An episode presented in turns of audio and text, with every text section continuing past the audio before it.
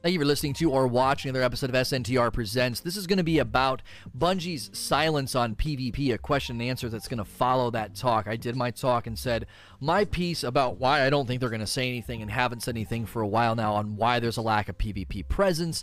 Uh, if you're listening to this on iTunes, Google Play, Spotify, or watching on YouTube, you can always catch me live, twitch.tv slash say no to rage. And if you are listening to the audio versions, uh, they are starting to do mid roll ads on my audio podcast, but I always place them in between questions, so it should not disrupt the actual conversation. So let's jump right into the conversation and questions here. I got one from Zerber who says, I am a new player and I got a Warlock power 610. I don't feel any power rise. The monsters take the same time to kill. Is that okay?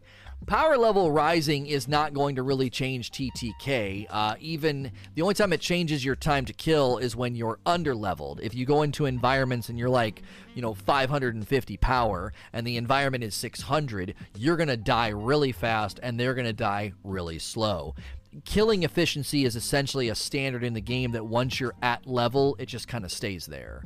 And that's just how these games typically work. Um, when you roll over a game like Borderlands and you go into your second playthrough and you're 36 and then 37, 38, 39, 40, your level's going up. Generally, killing the enemies always takes about the same amount of time, and then the real difference is obviously going to be your loadout, and then bosses will take a you know a varying amount of time. But that's just generally how these games work. It's a, it's just a moving set of goalposts, and you do feel more powerful because you do more things with your skill tree, you know, and the number is going up. But it's not actually going to suddenly make you cut through the enemy like they're butter. Uh, they want it to be a maintained universe where the enemy is a threat. Uh, D low. Couldn't it be that the Veil invade in D3, Shaxus uh, dies trying to fight them off, so now there would be no one to run the Crucible? Take into consideration, we won't uh, have been practicing in the Crucible because the darkness is here and it's time to fight. If the Veil are our power level, then it might be cool to fight them or Guardians in the open world. Right, and I mean, I think th- th- everything that this person's asking about is contained in the leaks. So that could be the way that it happens sure. I just w- there's no point in speculating what they do story wise i just i don't care to do that because we don't know rusty you may say this in the talk but they simply don't know what they're doing yet uh, they came out and admitted that they don't want know what they want to do with trials like in star wars no need to report the missing jedi until we have something to report doesn't mean pvp is gone uh, they just don't know yet. Okay, this is not a question, so try not to do this, guys. I don't want you just to submit your your your thoughts. At least give me a question in there um, to interact with. But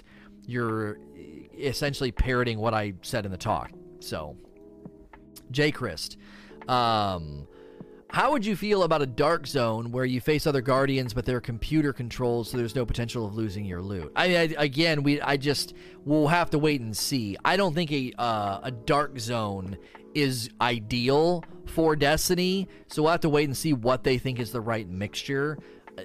If the if the leaks are to be believed, I mean the strong push to RPG, the game is going to be harder than it's been up to this point. That's a significant change, and that to me just continues to spell um, a, a, a, change for Crucible. You know, if they're going to a hardcore RPG, Crucible's not necessarily in that identity as it stands right now, but a combined world or combined areas, maybe. Uh, best Titan build. There aren't a lot of good Titan builds for PVE right now. Honestly, I like I like the Code of the Missile with Skullfort because you can keep doing your seismic slams on the ground, uh, and then obviously you can run Doomfang Pauldrons with the bottom tree on Sentinels. Not bad either because you can keep the super going, and then when you run Sunbreaker, you know just run you know one-eyed mask and use your melting point. Eh, the, the, the, a lot of the Titan builds in PVE are weak in comparison to like a Riggs Tether, a Raiden Flux Arc, or a Shards of Galanor, or even Ophidia Spathe for you know the Hunter. Those are all great builds. Whenever you go to yeah, Hallowfire Heart's not bad. Uh, but then you go to the the Warlock, and you've got Geomags, you got the Phoenix Protocol, you've got the Skull of the Dire Ahamkara. I just feel like both the Hunter and the Warlock have far better PVE presence right now in builds, which is weird because the Titan was like the go-to in D1. Uh, I Game Boy.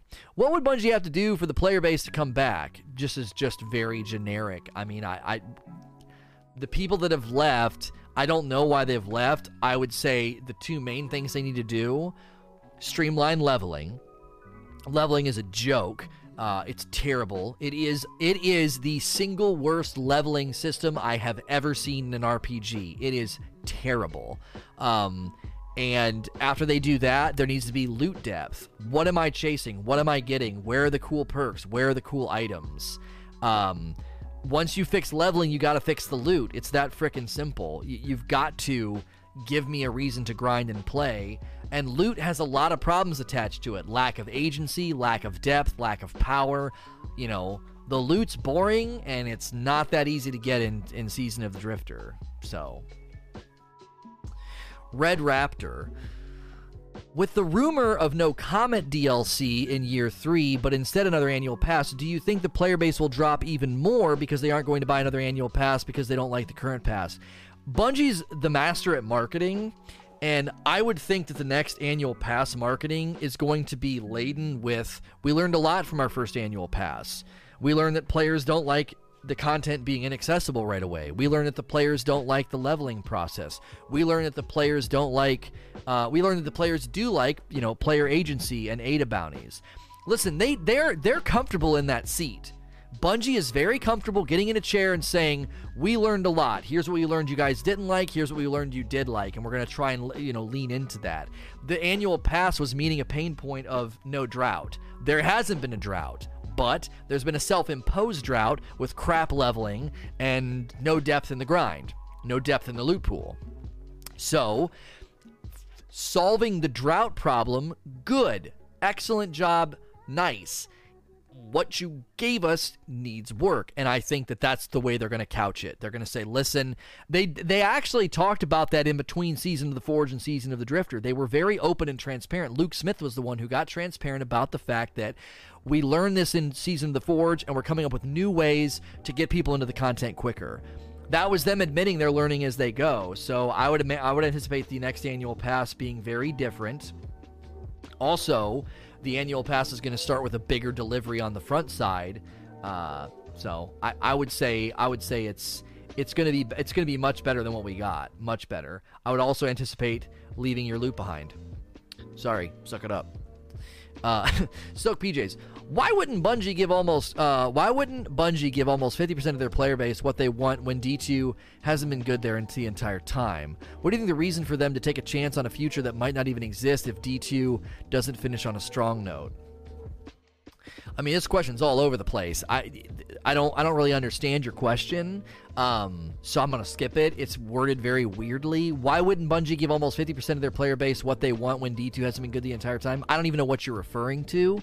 Um, what do you think the reason is for them to take a chance on a future that might not even exist? Again, I don't know what the frick you're talking about. I, they, they, they have plans for beyond D2, so I, that's just what they're going to do. I don't understand. Now, they do need to end on a strong note, but again, I don't. Your question is bizarre, bizarrely worded. Uh, Algoric, do you think Bungie will uh, must nerf machine guns? The nerf to machine guns was dumb. Don't at me. It was it was dumb. It was not needed.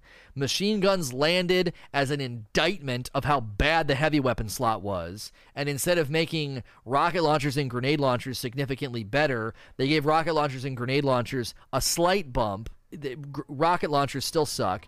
Uh, grenade launchers are significantly better, especially if you have spike nades. Um, but the nerf to machine guns was stupid. It wasn't necessary. It, it hurt. It hurt something came in and indicted the slot and said this slot sucks. Here's a proof why. You can now run a legendary in the heavy slot and use an exotic elsewhere. And bungie's like oh you guys like those machine guns? Nerf. What? Uh, instead of saying oh this is an indictment about the weakness of this slot let's let's raise grenade launchers and rocket launchers to the lethality of a machine gun they're like, well, let's just nerf it. Like, okay, neat. I guess that's how you respond to positive feedback from the community. So, uh, Bungie, if you're listening, Skull of the Dire Ahamkara is terrible, and I don't like using it. Um, and I hate the Midnight Coup. I hate the Warden's Law. Uh, I'm gonna just start saying I hate things and I don't like them, so you leave them alone. Like if if I'm gonna praise something for its power and you're gonna nerf it, like you did Shards of Galanor and like you did on machine guns, I guess I'm just gonna start saying I don't like anything because you're targeting the stuff that we were praising. We were we were praising the new supers, we were praising the new exotics, we were praising machine guns, and Bungie's like, okay, cool, we'll nerf all of it. Like, I don't know what the frick they were thinking. Hey JD, uh, how do you what do you think of the recent Reddit post from the rep of Anon the Nine that the PvPvE zones are more akin to PlanetSide rather than Dark Zone? Well, I, that kind of makes sense to me because when we talked about that on the podcast, even Paul Tassi was like, I don't think a Dark Zone environment would work that well, and I kind of agree with him. So, again, I'd love to see the interpretation of how they want to put this and implement this, but I don't think a Dark Zone environment would work in Destiny. It wouldn't. It would be I don't know. It'd be griefy and trollish, which our community would would love it, but hate at the same time. The 909 virus theory about the nine and its association to the darkness. What about the end credit scene where the Red War campaign, Destiny 3 equals Dark Guardians versus Light Guardians? I mean, according to the leak, the dark powers are present in the next game. I don't know if that means we choose sides. Um, so we'll have to wait and see. The end credit of the Red War campaign, like at the end of Vanilla, uh, doesn't necessarily indicate anything with the nine, just that there's these ships out in the distance. I believe those ships are the ancient foe of the traveler. Watch the early, uh, watch the opening scenes in Destiny 2 when it's like a cartoon intro, and when they mention the ancient foe of the traveler, these giant uh, triangle silhouettes go over the land. So the ancient flow of the traveler is on its way, and they're going to be the main antagonist in the next game. I've been saying this for probably you know a year and a half to two years now. How long's the game been out? Uh, a year and a half now. Um, so yeah, that I think that's what's coming, but I don't know if what has if the nine's going to be a part of that. Uh, Death's Advocate. If PvP was removed from Destiny, would you not believe that would greatly decrease the need for nerfs and buffs? Well, of course it would decrease the need. Here's my bigger concern about if they remove PvP if the impetus is because they don't have to deal with nerfs and buffs, then that means that they're going to still work in this same narrow limiting engine. And that's more concerning to me than anything. A new engine would allow them to separate the sandboxes pretty easily. Soaring Eagle. With Bungie not being able to reference a previous uh, era of PvP that was was balanced, does changing from arena style PvP seem to be the best to continue making balancing changes in the current format? This is a softball. I mean, yeah, this is essentially what I've been saying. So yes, it would it would help. Uh, Eknor, do you think it is smart decision that Bungie is making because of Activision's split that they clearly can't afford dedicated servers for PvP at this time as the fans were hoping for in D3? Regular sandbox updates cost a lot of money. Why community so upset? PvE only Destiny will enable a lot of possibilities. Uh, like classes can feel and play much different. This is just another. This is just another pontification. Like you're not submitting a question. So, um, yeah, cool. I guess you can say that. Spur Spriddle. What would you set as competitive gambit rules? What would I set as competitive gambit rules? Oh, I don't know. I don't know. Um to me, I don't know if there's a if there's a competitive version of gambit that it can exist. I'm I am genuinely um I am genuinely curious how that gambit thing that they're trying to do, the gambit tourney that they're going to try and do. I really want to see what stack to the rafters teams do against each other in private matches. Um, I'm very, very curious. Uh, because I feel like if you're first to invade and you have a tier three invader, then that team's just gonna win. That's literally a, that that 30 seconds that that guy can go over and lock that bank. That is an eternity in a game against a really really good team. So, first to invade, having that, I'm telling you what, I, I, I that's what I think it's going to come down to. Even if the other team hunts him down and kills him, he could take a couple people with him. Then they don't just lose motes, they lose time. They have to pivot to wherever he is on the map or try to snipe him. Um, they risk losing their own motes. I just think first to invade with an invader full tier 3 set is going to basically determine every single game. Uh because you have to understand a really really stacked really, really strong team, with that 30 seconds, he invades and locks their bank, and they can't do anything. And if they and if they can't do anything, if they can't get near the bank because he he's looking at it, and they're getting drained as well from the blockers being on there, a really good team is going to literally just blow you out of the dadgum water. They're going to be able to double invade. He's going to leave. He's going to come back. They're going to hit 50. He's going to invade again, and he's going to lock your bank for another 30 seconds.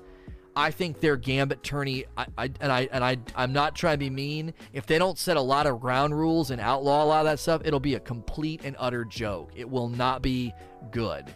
They're gonna have to think through a lot of rules about that. No tier three invading sets, maybe. Maybe you can't invade at 25. You're only allowed to invade at 50. I have I don't know, man it's going to be it's not going to go over well if they don't really think smartly through the rules. And who wants to do that? Who wants to spearhead that with the community? Like debating about the rules of Gambit and people saying just get good. That's not fair. I grinded for this gear. I grinded for this set. I just I I don't want anything to do with that. Valcor Moon. Do you think Anthem has a better chance to recover players since it has no paid DLC versus Destiny 2's paid annual pass DLC? Uh, Anthem's in way worse shape, man. Okay, so if Destiny was on life support and Forsaken kind of like got the paddles out, thump, and then got them, now like the annual pass is like us in you know in recovery and physical therapy like we're learning to walk again right? If that's the the visual picture for destiny um anthem is still in the in the operating room. Anthem hasn't come out of the operating room yet. They've got a lot i mean they've got a lot that they need to do. Um and that article from jason schreier makes it makes it tough to have confidence that they can do it. Um, very, very passionate, hardworking people are working with terrible tools and a terrible engine. And I don't know. I don't know if they can fix it. Bungie did it. Bungie's got an old engine. They're working in a bad engine with bad tools as well. Uh, but um, yeah, I don't know if they can do it. It's a sad story. I feel genuine I feel like a genuine sadness for the people that worked on that game. It's it's a terrible story. It's just awful.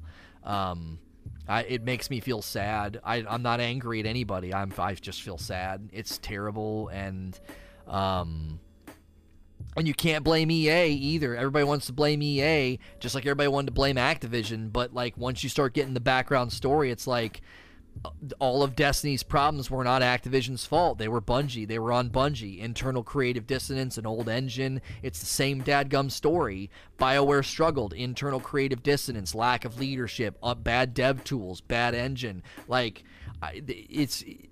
The only thing you could really hang on EA is their insistence on them using the Frostbite engine, right? I mean, that's on EA because that Frostbite engine ain't it ain't it ain't good it doesn't work for what you need. It's it's a homebrew and it's got its own rules and systems and it's full of razor blades, according to one of the developers. Um, so BioWare should have pushed back and been like, "This engine's not working," and they should have started fresh with a new engine and been like, "We'll make less money." Because the main reason they push the Frostbite engine is money. They don't have to do any licensing or or revenue share on the engine; it's theirs. So engine dictation from EA is their fault. BioWare BioWare has terrible creative problems, you know. Even as bad as Frostbite is, what they created in a year and a half, if they would have started the, the, the production of the game earlier than 18 months ago, 18 months before, you know, before launch, if they would have put 3 years into it, it probably would have been a pretty good game. But it's like their internal problems led to a very very delayed production and when production finally started they had 18 months. And people are like well ea pushed the launch date. But I, ea ea is literally doing what a publisher should do. We want this to launch within this fiscal year. You've had six years. Like let's get the freaking game out you know uh, based says odds uh, Destiny survives the launch of Borderlands 3 if community doesn't hear anything out of Bungie about the future of PvP. Your your question is very strange. Borderlands 3 does not threaten Destiny with respect to no announcement about PvP. You think fans of PvP are to flock to Borderlands? Like I listen, Borderlands is to is to pull a lot of Destiny community over, but it's not a game as service game. It doesn't have the weekly daily reset vibe. It's a linear loop game that will pull a lot of people in, but a lot of people will always continue to come back to Destiny, and there's always going to be a ceiling on how many playthroughs the average player is going to want to do in a game like Borderlands. So I don't think Borderlands is a long term threat to uh, to Destiny, and it's a mainly it's a PVE game. So no announcement about PvP in Borderlands as a threat. Like those two aren't in a harmonious theme. So I'm I don't really understand your question to a certain degree. Uh, Crimson Link. Do you think the reason that Bungie hasn't addressed PvP in totality is due to the uh, impending current loss of leadership in their Crucible team or due to growth so many new PvP games? Well, I already touched on the fact that internally they're probably restructuring. Uh, internally, they're probably restructuring, so they're they're they're changing teams. Um, they're changing they're, they're they're changing the way that they think about the game. Right? You're not just you're not just creating the next Destiny. A lot of the times when when game companies hit this point where they have a new direct the franchise director is Luke Smith, game director is rumored to be Chris Barrett, and then you have major sandbox people leaving, it's because there's they're changing their philosophy about the game. And as you pointed out, other forms of PvP are a drain on the likability and the the marketability of a PvP like Crucible. Listen, Everyone gave me grief and said I was making a mountain out of a molehill when I targeted that PvP trailer that misrepresented Destiny 2's Crucible. All those people, not only were they wrong, they were ignorant to defend fake footage of PvP, right? It was fake footage. Damage numbers were changed, time to kill was changed. I don't know what happened because Triple Wreck took issue with the, the, the, trailer as well and highlighted the different damage numbers, and then he deleted his tweet. I don't know what was going on there. I, I, I felt honestly like the community were almost like trying to circle the wagons like let's not criticize the game before it gets off the ground um, and so like i i felt like I, they tried to isolate me as like i'm the only one like saying this um, but i ended up being right Th- that was so misleading so you have to ask yourself this question. If before Destiny 2 launches, Bungie decides to market a version of PvP that doesn't exist, don't you think they knew that their PvP was going to suck wind? Why didn't you market it as it was? You didn't market it as a as a as a tactical, slow 4v4 team shot. They, could have marketed it that way. Play with your team, work together. Destiny's better together. That's the theme of Destiny 2, right? I, I why are you marketing PvP in a misleading way all the way back to vanilla D2? Again, there's just a lack of clarity and identity about what Destiny's Crucible is supposed to be. And then when they decide, I, I, guarantee you internally there was tension because a bunch of people were probably like, I freaking told you so, right? I told you so. I told you this wasn't going to work. They got to spend all their time and energy rebuilding the game for Forsaken. And when they do that, they jettison trials and they create Gambit.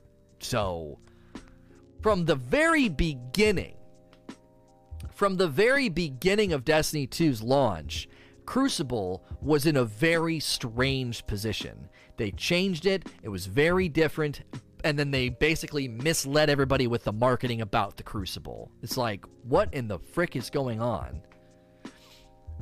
AG uh, ADJC says, uh, why don't they go back to the Leviathan gear setup with perks on the armor uh, and having to grind for a singular mod? Would you like kind of like a Wrath of Machine raid? Just wondering. It seems like uh, too much or not too much. Your thoughts? I mean, they may go back to doing that. They may go back to doing that. I just don't think. I don't think they they did the Leviathan perks as like a this is a good idea. It was sort of like catalyst on exotics. It's just a freaking band aid. it's like, we don't have anything, so just do that. Um, and the problem is with being reactionary and doing band aids is now you have people that are like, well, why don't these exotics have catalysts, and why doesn't this raid armor have perks and mods? Well, be- because those were band aids, you know, those weren't foundational philosophical changes. Listen, the raid team has done some amazing things. Scourge of the Past is fantastic, but the raid philosophy in the Leviathan is the absolute worst raid philosophy I've that that that exists in all of Destiny. It's terrible. It is awful. And that those those perks and mods uh, that was also terrible. They didn't even make you grind for them. They were just there. It's like, oh, cool. I already have them on all my armor sets. It was again. It was just a band aid. Uh, Dewitt do you think Destiny will add more dungeon style activities like Shattered Throne in the future? It's nice to have something. I don't know. Maybe. I don't know how to predict that. Neon Curry. I noticed that D1 PvP was a more mayhem style PvP, while D2 seemed more tactical. Uh, do you think Bungie has been silent due to a huge shift back to mayhem style, and the devs not agreeing, hence the split? Again, I don't know. I, I gave you my reasons why I think that they're silent. I don't think this is a reason why they're silent. I I also don't think D1 PvP was Mayhem style. D1 PvP was um, a swinging pendulum of metas, you know? It was hand cannons and auto rifles, and then it was the Hawksaw, and then they had to nerf the last word and the doctrine, and when they did that, shotgun rushing took over. And when shotgun rushing took over, everyone complained because all their nice primaries didn't mean jack when some dum dum runs around the corner with a God roll Matador. So they mess with the special ammo, and then when they mess with the special ammo, everybody uses sidearms.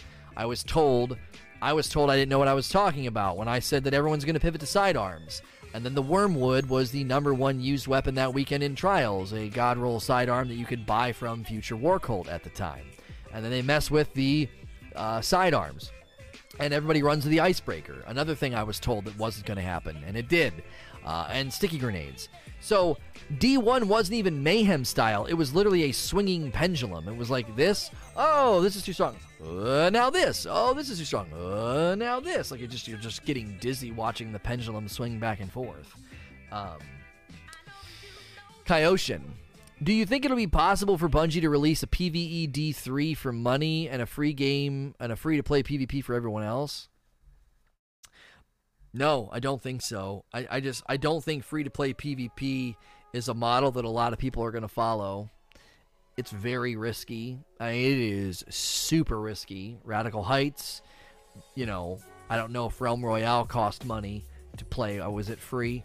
Um, free to play PvP. There's a lot of uh, blood and treasure. There's a lot of investment.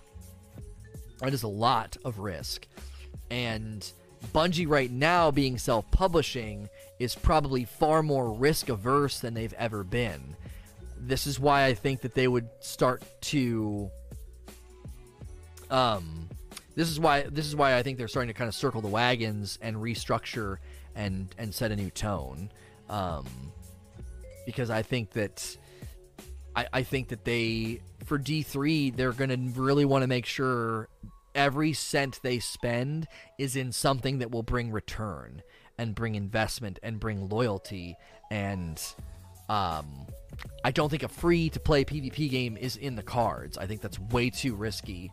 Uh, that's a lot of money and almost no guaranteed return. Gracula. Why do you think Bungie still develops using waterfall method instead of moving with the times and using agile, uh, quick moving and development methodologies? Is the entire game or just backwards thinking? Well, it's it felt like they were being more agile. It felt like updates were happening quicker. It felt like they were doing, you know, they were doing, you know, more updates, and it also felt like the annual pass trickle was an opportunity for them to kind of periodically inject the game with good things. But it, they've kind of pivoted back away from that, and I think one of the reasons they pivoted back away from that is again there's no live team support practically at all. They're just now addressing Nightfall's not rotating properly. Ada's Bounty's not rotating properly. They're just now addressing that. Um, they, I think they just they're folks are pivoting to other things, which is a cause for slowness. So I don't think it's backwards thinking. I think they understand that agile is better than waterfall. But it feels waterfall because it's more infrequent because of just probably bandwidth and manpower being shifted around. Evil Clown, do you think Bungie's going to turn Destiny 3 into like WoW, but where rating and leveling is going to be better in multiplayer and multiplayer is going to be limited? I don't have any speculation on that. We just have the, the, the leaks. Mighty Moose, I honestly feel that removing PvP from Destiny uh, would be a complete mistake for Bungie to move forward with. The idea of introducing Stronghold type PvEVP could work, but it's just not Destiny that we've all grown to enjoy. What are your thoughts about Bungie going back to D1 Year 2 drawing board and freshening up the Crucible, including Trials? My thoughts on this are extensive and already established. They ran in a giant circle for the last five years, and they have not ever landed the plane. I have zero confidence in their ability to do it. The Crucible team has never impressed me. Um, they have a laundry list of failed iterations and efforts from Rift to Salvage to Lockdown to Breakthrough to Crucible Labs to Year 2 Destiny PvP. All of those are very easy to argue for failures. And the game is in such a state now that Trials isn't even in it. So I don't know where you think they can go from here, whether they go backwards, forwards, lateral, whatever. All the things they've tried to do have not gone very well. So I it's just one of those things where I have zero confidence in anything they try to do with PvP other than completely jettison how it's been up to this point and do either as the PvEVP stuff or even their attempts to do Gambit. Okay? We could throw Gambit in the ring. Even their attempt to do their new game mode Gambit, the PvP aspect is horrendously imbalanced. Horrendously imbalanced that's why I told people I don't have confidence for them to have foresight. They didn't have foresight about the sleeper and the queen breakers being a problem. Zero foresight with respect to that and first invasion. And prime and those and those armor sets make everything with invasion influence worse. So again, the lack of foresight with balance wasn't there. I don't have confidence in Bungie. This this version of Bungie, okay? It ain't the Halo Bungie anymore, okay? I have no confidence in their ability to create PvP environments that are good. I don't. They haven't done it. They haven't done it. Trials was only good because it was it was a game mode that really really let all stars shine, but it was one of the most constantly complained about environments and it got a very very small engagement. Its best engagement was pre-Rise of Iron because of the bounties. People were in there because of the gear. The engagement numbers plummeted as soon as those bounties in Rise of Iron people realized they weren't getting the new gear. Trials engagement plummeted and matchmaking was terrible. Why? Because Trials was not a loved game mode. People went in there for the gear. As soon as gear wasn't the motivator, people left Trials. That says something. It was the minority. It was a massive minority in the community that loved trials. And you see Twitch and you think I'm crazy. You're like, but what about Real Crafty? And what about all those fun streams? That's Twitch. Twitch loves PvP. All right? Twitch loves PvP. The Destiny community never, never rallied to trials in a significant way, and its engagement was measurably on a downward slope as soon as loot was not in there in those bounties. That's all the proof you need that the numbers got juiced by loot, not by the experience. So the Crucible team, for four, four now going into five years, they don't have any feathers in their cap. The reason that, that, that PvP feels so good is because of the guns. The guns feel amazing. The movement, the supers, that all feels amazing. But the actual crucible, like the way it works, the spawns, the maps, all of it, it just has never been in a good state. We've gone in an enormous circle. I don't know how you can look at the history of the game for the last five years and act like it's just been this great experience. It's been amazing. And if Trials was a win, why isn't it in the game anymore? Why did it always have the lowest engagement every week of players? It, it had the lowest engagement. and engagement was up and down with and it was relative to getting gear from bounties not not with respect to the experience uh, Benzona, what are you expecting today from the Bungie bounty stream? I don't really care. Uh, Damon Gaming, do you think that Bungie and the community are exhausting themselves with the constant need for content? I've played this game almost every day for the last five years, starting to question my life choices. Does Destiny need time to breathe? Correct me if I'm wrong, but Destiny seems to be the only non subscription game that goes this hard on content. Well, I mean, I would say. I would say that that's one of the reasons why the annual pass is an experiment. They're trying to figure out how to give you enough content to kind of satiate that rhythm that you have. And I just think they haven't really landed there yet. Um, so, and if and in the annual, you know, the annual pass and DLC purchases are kind of a subscription fee. You're just paying all at once instead of monthly. Uh, you know, you, if if you want content to kind of last that long, you got to chunk up the money. Um, Sniping Force said, I thank you for your 25 month sub. I hope I did. And then DL Blacks with six months. Welcome back.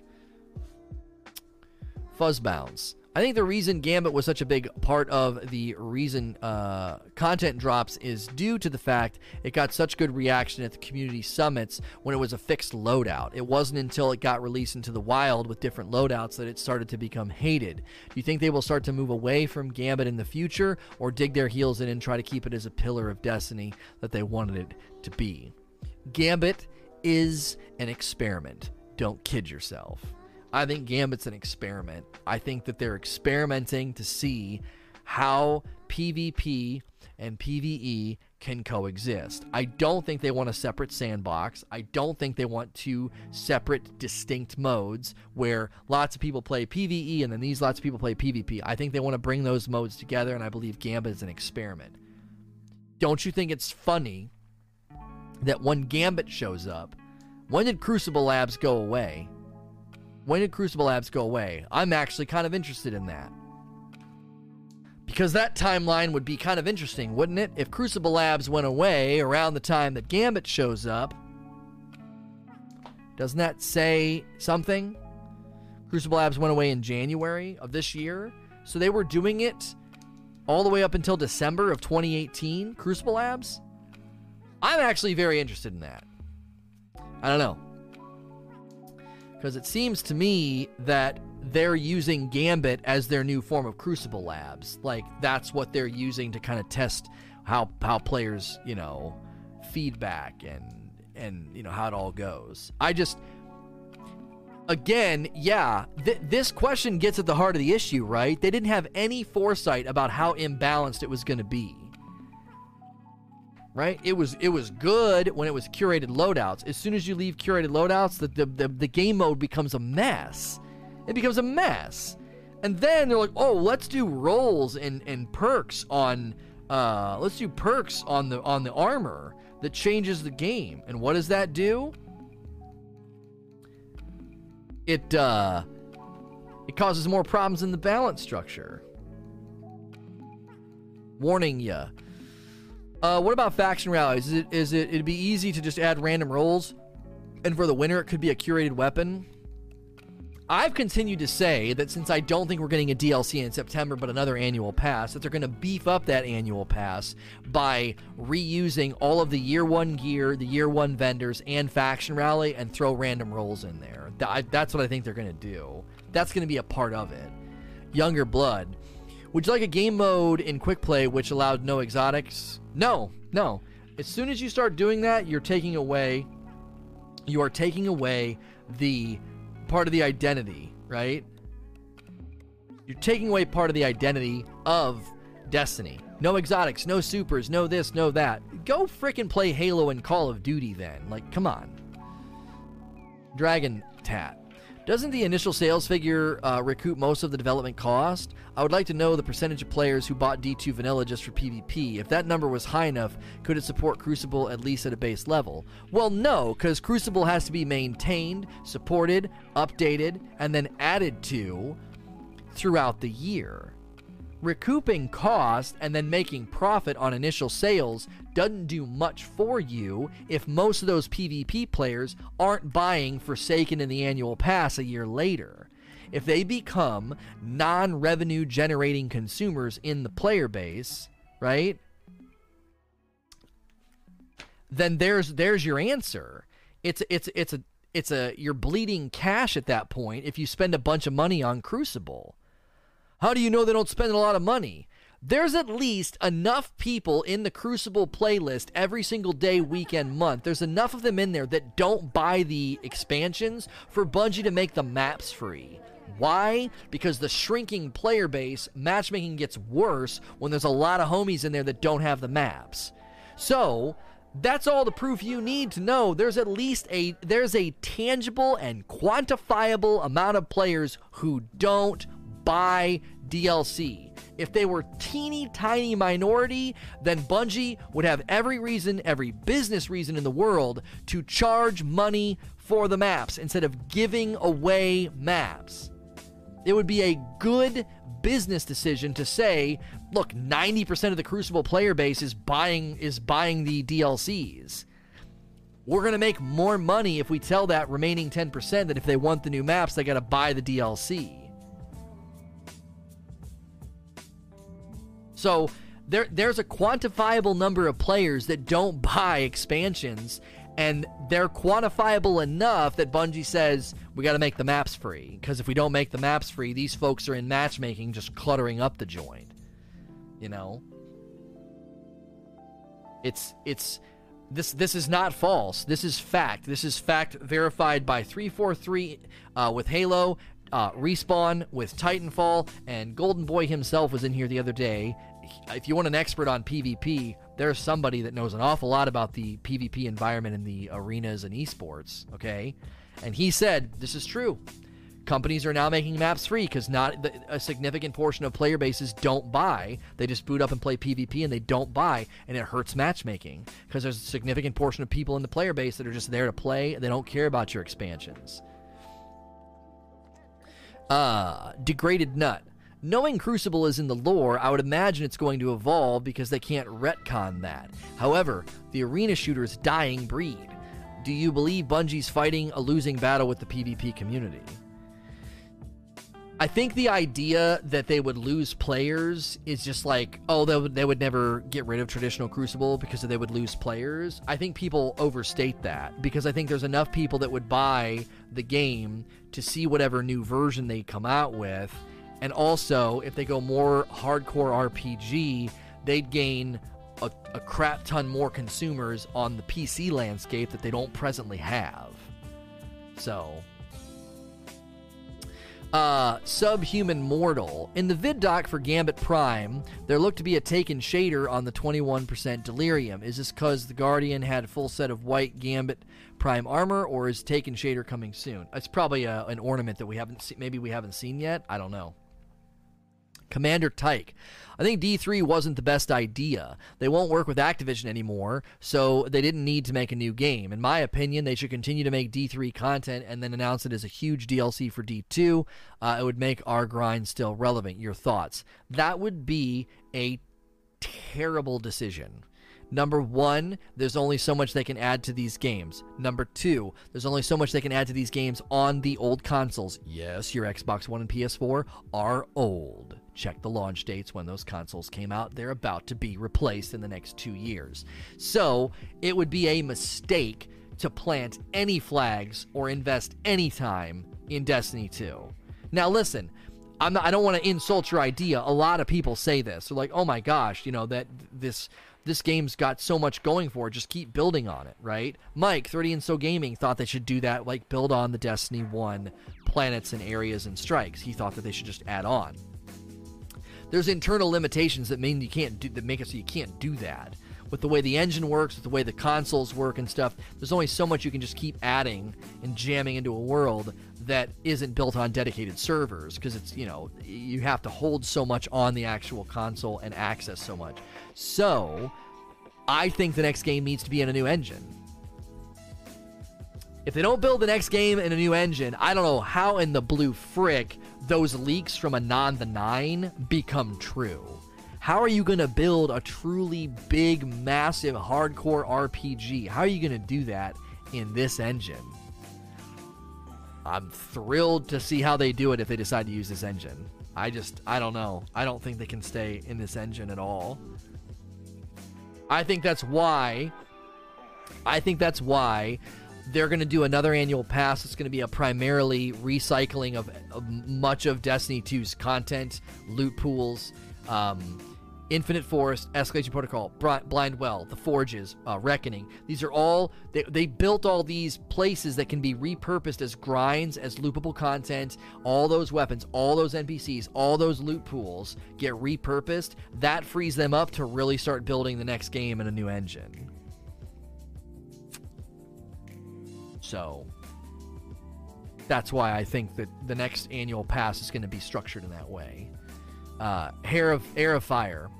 If you have any ideas at all, what will be your view of PvP in Season of Opulence? I think they're going to throw you a couple bones. They're going to throw you a couple bones. Pinnacle weapon, probably an exotic that is centered around uh, that is centered around it.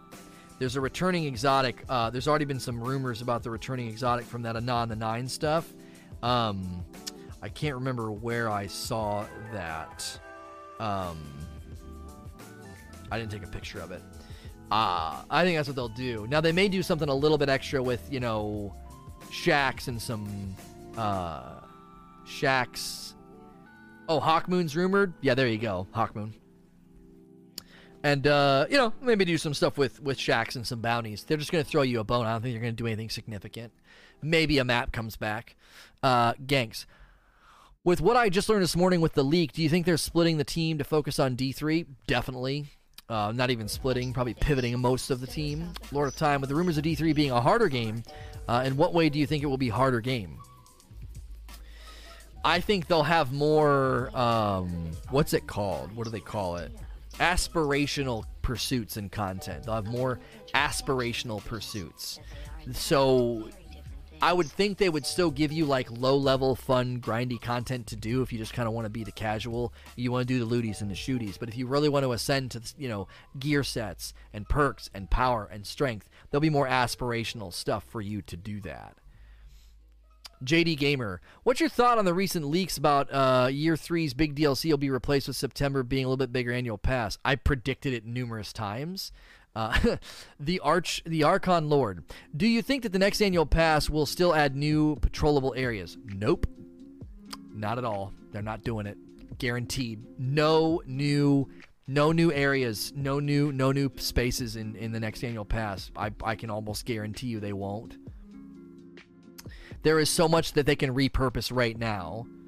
Infinite Forest, Escalation Protocol, Blind Well, all the forges, the Reckoning, um, you've also got stuff in the Dreaming City that can be repurposed. Just the areas, just the the, the ascendant challenges and the the the missions. Uh, there's the Baron fights. They've done practically nothing with the Baron fights. And we're going back to the Leviathan. It's going to be the theme of opulence is going to be repurposing. Now, if they do it right, it'll seem like a massive amount of content a massive amount of content. You just repurpose all this existing stuff, you don't have to create new content, new spaces. Do you know how much they can probably do if they're not re like if they're not building new but just repurposing? They're going to probably be able to give us a junk ton to do and to chase in season of uh, in the next annual pass. Not opulence, but in the next annual pass.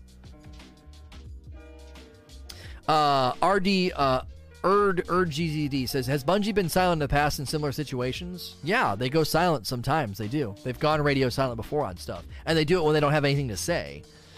Charbin, with Bungie's continue to struggle to produce content uh, uh, out in a decent time without the help of all the manpower of Activision Vicarious Visions. Oh, will they be able to? I don't know. We'll to wait and see.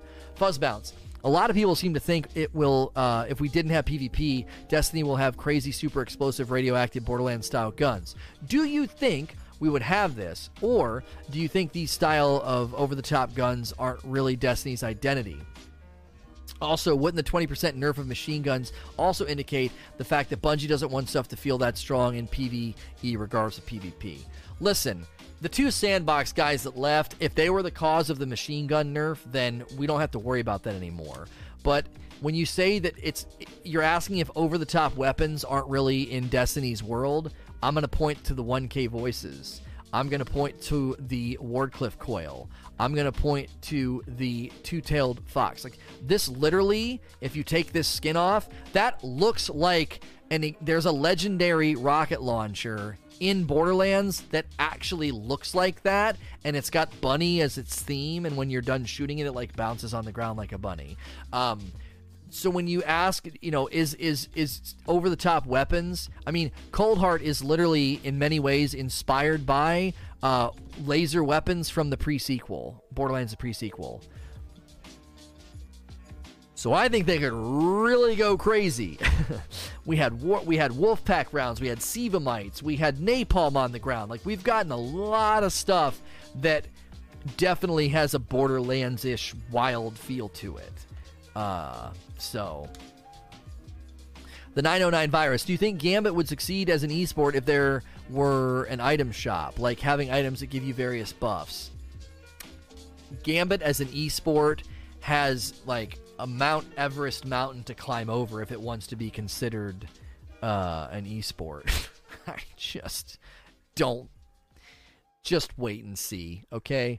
I've got a pretty good batting average. I'm pretty good at hitting balls out of the park when I make predictions. Just wait and see what happens with Gambit when when they do their tournament, if it even happens. Seb Guts.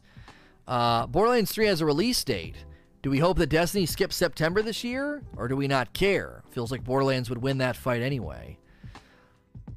Um, it won't win that fight. It won't win that fight. I don't think there's a fight to be had. I think Borderlands is a, is a new is is a brand new game, and Destiny's going to do a season rollover, and they're going to kick off the new annual pass with a bigger a bigger chunk of content. I think people will play both games. I think people will play both games.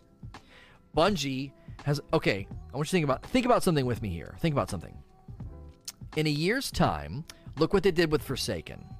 Applied so much player feedback, made so many good changes, really brought the game forward. Okay. The next annual pass can do the exact same thing. They can say, look at the structure of the annual pass. Let's make it better. Let's make it deeper. Let's make it more substantive. And so I do think I, I honestly do. I honestly think the next annual pass of Destiny 2, it could be the golden age of Destiny 2 in the same way that Rise of Iron and Age of Triumph was the golden age of D1. I think. I do. I think that, that, that it could be the golden age of Destiny 2. It could be an amazing, really good time and really good grind. They have a lot of great, great information and feedback right now. And I think people will play both if Bungie gets it right. If the Destiny community has made anything clear over the past four years, we're now in our fifth year, they have made it clear that people come back when they do really good big updates. And if the kickoff to the next annual pass feels like a Taken King Forsaken moment, now it isn't going to be a DLC, but if what they do to the game, what they bring, what they what they promise, if it feels like a a Taken King style, right?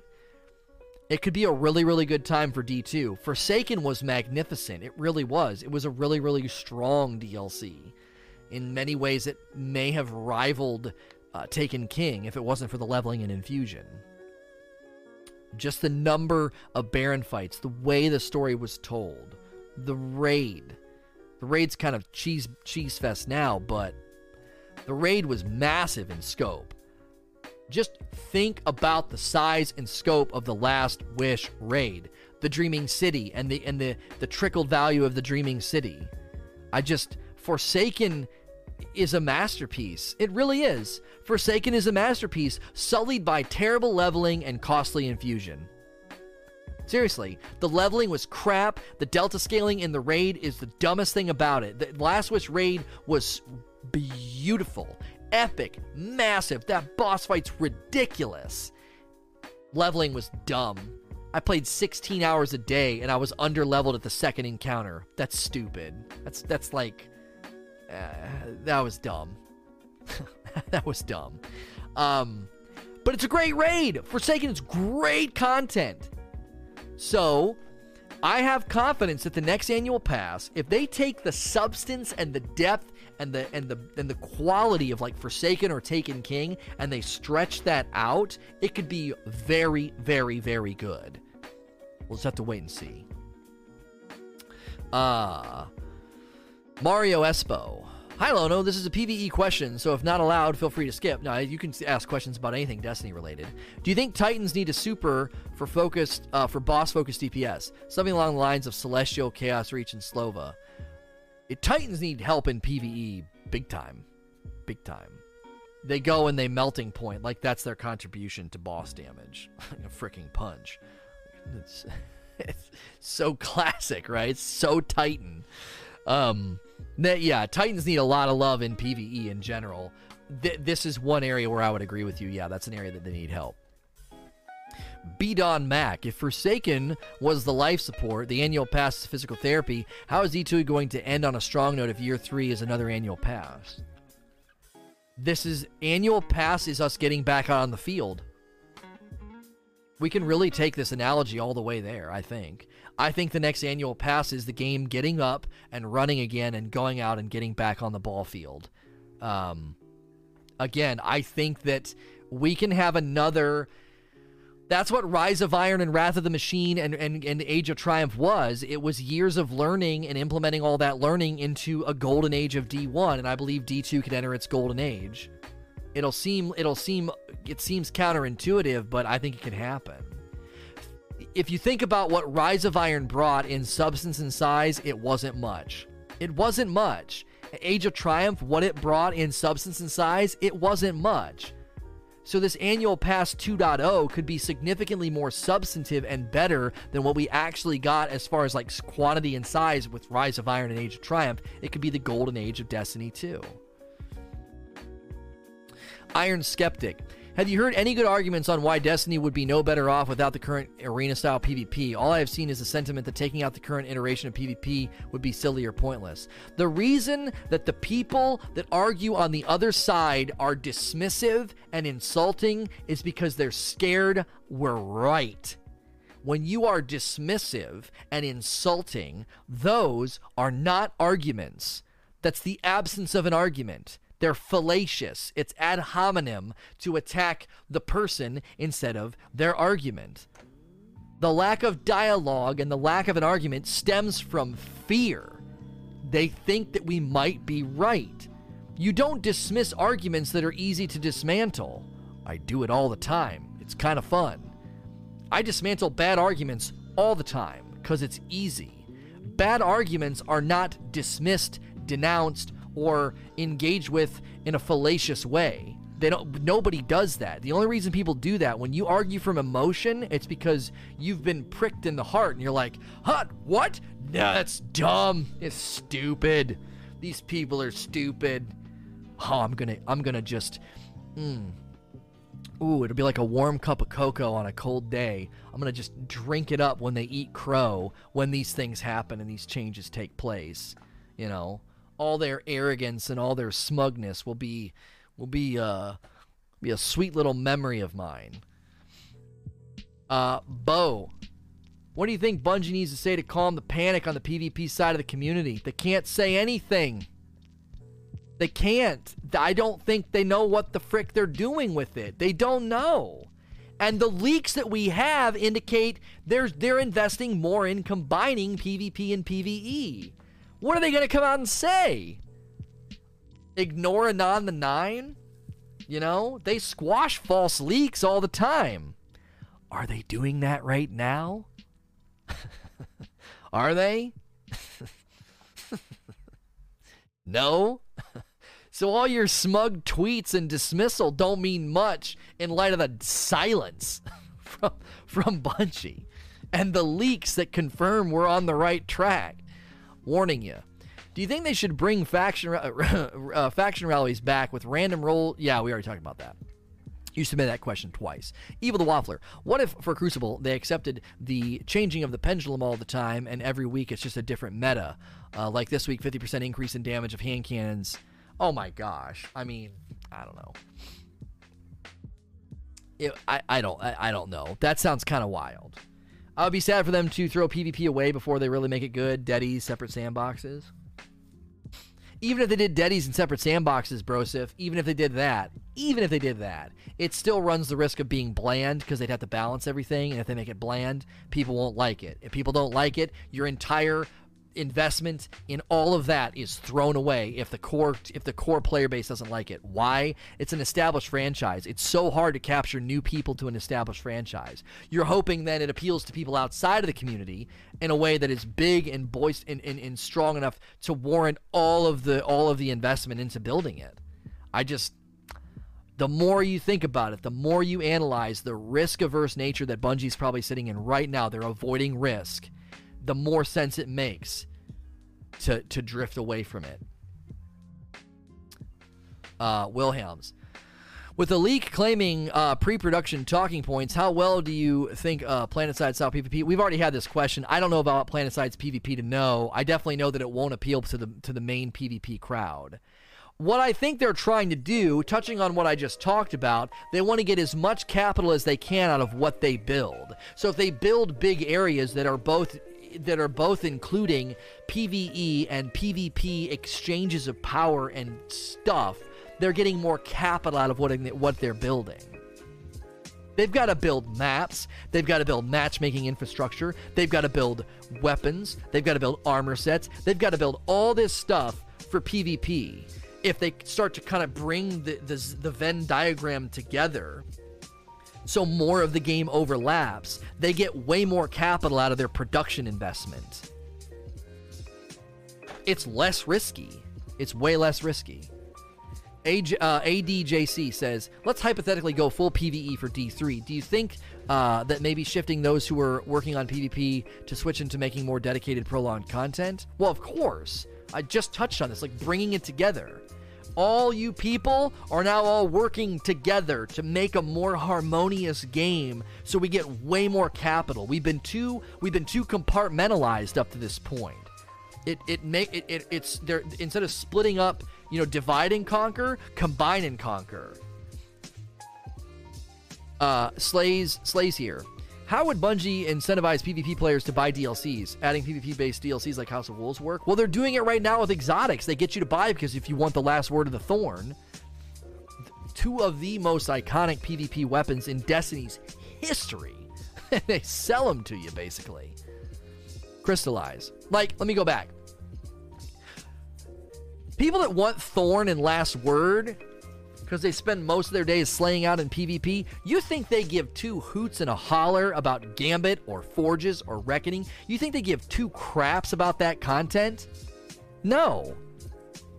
So they're literally charging you charging you money for ex- for those guns. They're basically being like, "Oh, you want the thorn? You want the last word? Yeah, pay up. You got to buy the annual pass." N- they know, they know that you're buying the annual pass and you have zero interest in the forges and reckoning and all that crap. And the reason that they do it is if they didn't do that with the exotics, you wouldn't buy the annual pass. You'd be a non revenue generating person that just wants to keep slaying out in the crucible. Why? You got zero interest in what they primarily try to sell, which makes sense to combine the game and their efforts into more holistic, more harmonious game. So when you buy the content, you're getting th- that that consumer's getting more for their dollar. And Bungie gets more for their money more for their production time. Crystallize. Do you hope in D3 that Bungie implements some sort of system to bring forward all of our emblems? Yes, I think when you go to the collections tab, everything from D1 and our collections tab, our titles, our emblems, all of that should carry forward. Yes. JD Champ. Do you think we should get to keep at least some of the exotics from D2 into D3? Oh, I'm not even thinking about that. I know. New universe. Let's time travel and leave it all the frick behind. Let's just time travel. just get the frick out of here. New stuff. All new stuff, please. Salty uh, Waiter. Do you think the Arbalest is going to be released in Arc Week? Since we haven't seen it dropped yet. Yeah, I would think so. I mean, it doesn't have um, it doesn't have an uh, uh an anything on it, and maybe this will come in huge during Arc Week. Maybe everything will have Arc shields, right? Um, because this does massive damage to elemental shields, and then you get kinetic damage buff with disruption break. So maybe during Arc Week they're going to do some some nutty thing where that weapon's going to get a lot of footing. Why else? Why else would you use that gun? if there's not a lot of shields in play. Uh, Feign Death. Do you think Bungie would ever release a PvP experience on its own, maybe following Fortnite Apex model? Um, I mean, maybe. Um, again, very risky. Uh, very, very risky. I just I don't think that they're gonna want to go that route. That's a lot of time in production. Um, and then you're siphoning off players. You're I don't I just I don't think I don't think they're gonna want to do that. That that seems I don't know. That seems kind of that seems kind of out of left field, honestly. And you're taking production man hours and bandwidth away from Destiny 3 when you do it. Taken King, do you think Microsoft will partner with Bungie to support PC players and help with the budget? Phil Spencer's tweet was worded very interestingly when they when they announced they were splitting with Activision. Okay? Phil Spencer said he was looking forward to working on a franchise he loves so much. Literally used that phrase. Like the phrasing was working on. Not working with, working on. Phil Spencer ain't no dummy. Very smart guy. Very sharp. The best presser presenter in the business when they do these pressers and they do their their presentations at E3. Phil Philly is the best, okay? Um Phil Spencer is is the man, okay? So I think when he said that, working on I think Microsoft is a part of the future in some way. In some way. So is Epic. So is Epic. I could see a shift. I could see D3 on the Epic Store crossplay. I could see Microsoft providing the dedicated servers. Um, yeah. Yeah. I, I could see a lot. I could see a lot of things there potentially lining up. I do. I do. Epic jumped on the announcement too. Epic jumped on the announcement too. They did. They jumped right on that announcement. So uh, the next game could be huge. Could be big things. He said working with. Yeah. Working with or working on. Do we do you have a link to the tweet opinions get you banned? I swore to you he said working on. I swore he used that phrase that he was working on. What's what's his what's his Twitter username? I want to make sure we have accurate information uh, in here. Phil Spencer. Wait, he oh you got the tweet. Okay, hang on a second. I might have been wrong. I thought he said working on. Okay, looking forward to a very bright future working with one of my favorite independent studios and on one of my favorite franchises. Read the whole tweet, buddy. Excited to see how they continue to grow and evolve Destiny. There's two phrases there, my friend. Two distinct. He uses both on purpose. He uses both on purpose. Think about it. If he said on, they could be like, oh, he just means working with. No. Phil Spencer says, looking forward to a very bright future working with one of my favorite independent studios on one of my favorite franchises. So boom, boom. It's a two punch. It's a two punch. Excited to see how they continue to grow and evolve Destiny. I'm telling you, that is worded. There is there is a lot of intentionality in that tweet. I promise you. Why do you keep saying Philly D? Philly D is a YouTuber. Phil Spencer is not Philly D. You keep putting Philly D in the chat. Mm-hmm. Mm-hmm. Mm-hmm. But does that mean Destiny though? Yeah, it means Destiny. What else could it mean, homie? Phil Spencer, like, really read it and really think with me here, okay? And on one of my favorite franchises. He how does how is it not Destiny? He says on one of my favorite franchises. Like that that has to be Destiny. He loves Destiny. He's been very honest about that. He's talking about Destiny. Come on, man. You were wrong. Don't try and dial it back or recreate it. Halo, get the frick out of here. Uh, twi- uh, Twisky. The old content is always left behind. Look at the raids. Shouldn't they add specific abilities to the old content to help people uh, evolve to the new one? I remember in the division having to do the first incursion again and again and again to help me go through the new incursions. Um, yeah, I don't know. I, I repurposing old raids is a good idea. I think at this point, um, you got the old rage, you got the raid layers. Uh, I think that they, they've got a lot of reason to repurpose them. Alex Mike, don't you think you could get a lot of pushback on the next annual pass if it's just repurposed content that players already paid for? No.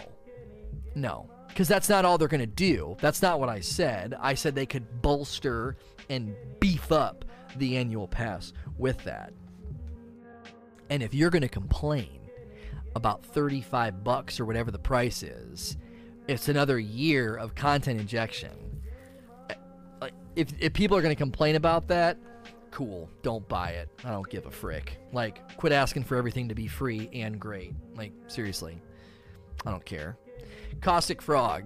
What do you think needs to happen to leveling? When I play Destiny, it feels that power level and character level conflict. And character level is just a joke. Many RPGs that I played focus on the importance on character level, where your power level came in tiers with weapons stronger, weaker base, and level requirements. I mean, they do the same thing in Division, and I think it works.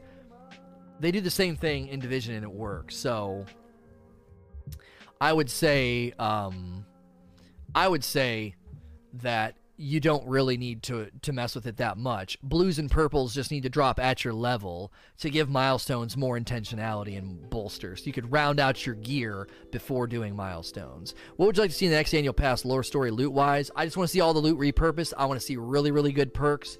I want to see maybe bigger perk trees on all the new gear, so you maybe continue to motivate us to put down the old stuff. Taken King.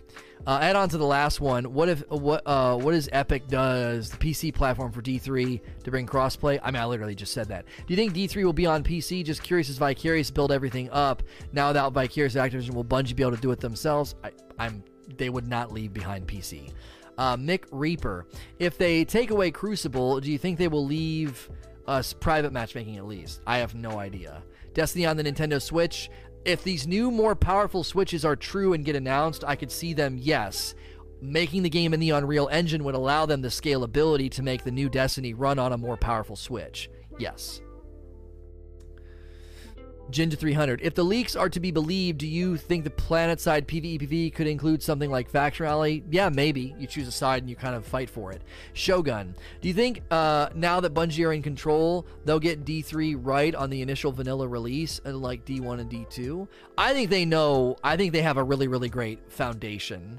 Um, D2's development started so early, they didn't know what they knew at the end of D1. They get to the end of D1 they get to the end of D1 and they know tons of stuff that they didn't know two years prior when they started building D2. So, please no Switch. Why would it matter if it's on the Switch? Why in the frick would you care? If they build it in the Unreal Engine, it's a scalable and adaptable game. There's a stronger Switch out. Cro- if what about cross-play, cross-save, and you could take your Switch with you and play? Are you kidding me? Why would you not want that? I hope that Borderlands 3 ends up on the Switch and the new more powerful Switches can run Borderlands 3 because then I could take my character with me and grind on trips. Are, that'd be freaking awesome. You're nuts. Uh, Odd Starbiter. Off topic, but was going to buy Borderlands Remastered since I never beat it when I was younger. Is it worth a playthrough? 100% yes. My YouTube channel right now has a beginner's guide for Borderlands, perfectly timed today on purpose, is why I put it up there an order to play Borderlands in, advice about the DLCs, advice about the classes. Watch the video. The Dawn 4-4. If D3 does not have PvP, do you think crossplay would be more viable? Yep, and I think they're gonna. I think we're gonna get it. In regards to crossplay, Ash Annihilator says, "How much longer do you think Sony can roadblock it before they have to say, okay, you win? Uh, I really want to hook up with my old buds again, who can't afford a killer PC. I think the writing's on the wall. I think that Fortnite and Epic have made enormous strides, and I think Borderlands is another nail in the coffin of that crap stubbornness. Really, truly. Borderlands 3 is a nail in the coffin. Fortnite did it, and then Gearbox drops the most one of the most anticipated games with crossplay. Get with the frickin' program, Sony. a, it's Chevy. Previously, I did a poll of players who would rather have a smaller DLC to get us through a year of content in order to allow for a more focus on D3 to make it the best game possible. What do you think of this idea, especially with Borderlands 3 launching at the same time? I've always said I'm far happier if you pacify me and focus more energy on the next game. I said that about D2. I was thrilled with Age of Triumph because it was like, focus on the next game. Yeah, I'm totally on board with that. I would be on board with them doing another annual pass at the end of next year. I'd be fine with it. I really would. Give give just build build the best game. Do it. Nobody's done it yet. Like you read that Anthem article and you're as a gamer your heart kind of breaks. You're like they were so doe-eyed and positive and they thought they were going to build something amazing and then they didn't. And it's just like, oh. Do it. Build the best game. I think they could do it. They know more than any other company out there right now. They know way more. The next game could be it. It could be it. Take the time. Make that painful decision. Chop your arm off and rebuild it. Right? It's going to hurt, but you're going to look like Bucky at the end of Infinity War. You know what I'm saying? Like, your arm's going to be pretty awesome. It's going to be better. the Don 44. Do you think Phil Spencer's tweet could mean that D3 could be an Xbox exclusive? Absolutely not. No. Horrible decision. They'll never do it and Phil and Phil has said they are moving away from spending money on exclusives like that. They're not doing it. The Tomb Raider was like the last time they really, really did it. They're not going to do that again. Mighty Moose. Ask one heck, uh, Taken King asked one heck of good questions. My follow up uh, is that do you think a potential partnership with Microsoft and or Epic means Sony's exclusive rights of content on the PS4 and eventually the PS5? Uh, personal note: cross platform play would revolutionize Destiny and bring so many Guardians back into the game telling you. I'm telling you, like, there's so much that I think is going to happen with the next game. I really do. I'm not a fanboy. I truly think it could be the game to to really land the the looter shooter game as service plane. So basic. Do you think Bungie getting away from their Tiger engine is the reality for D3? Slow updates and stuff? they literally have to get away from it. They do. They do read that article about Anthem and look me straight in the face and tell me that Bungie can build a good game in this engine. They can do it. Look me straight in the face and tell me they can't. You read that Anthem article and you're like, this is literally what happened to Destiny. If you don't jettison the engine, then we're just we're just we're all waiting for mediocrity to get off the bus. We're all looking down the road. It'll be here soon in a couple years here it comes into the station more mediocrity. And not only that, it'll be mediocrity on new consoles in a landscape of higher, newer expectations about game as service games with size and scope. You talk about a dud, it'll be a dud. I just you I'm telling you, you read that Kotaku article about the Frostbite engine literally being the single greatest cause of their development struggles beyond the lack of leadership and decisive, you know, decisiveness. You can't you we can't do this again. We cannot do this again. I I will I will be so shocked and worried if they don't rebuild the game in a new engine. I would be shocked and worried. Unless they figured out some kind of, you know, jujitsu with the engine to give them more uh, more speed and efficiency, I how on earth are you going to build a game on the new consoles and the new platform? I just I don't know. Neon Curry, do you think with Microsoft saying things, do you think some assets from Halo's FPS team are going to be working with Destiny instead, and the necessity for people like Josh Hamrick were, were necessary with the full caliber of dedicated esports team from 343? Well, now you're going really far down the rabbit hole. I don't know about that. Um, the Halo team is is is probably in full swing on their game. So I'm to say probably not. Probably not to that to that question. All right, that's plenty of questions. We got a lot more to talk about and a lot more questions to do. If you like this content and you're here live, please click the follow button. I love this. I do it all the time. I do this style of content in Division, uh, but, uh, Borderlands, Anthem. If you love this, if you love what we're doing, click the follow button. Join us here. Uh, that's a free and easy way to support my Twitch stream. If you're listening to this on iTunes, Google Play, Spotify, or watching on YouTube, you can always join us live, twitch.tv slash say no to rage, or throw me a follow on Twitter. Thank you for all the great follows on Twitter at say no to rage. As with all of my content, I appreciate you listening and watching. Please like, share, and subscribe.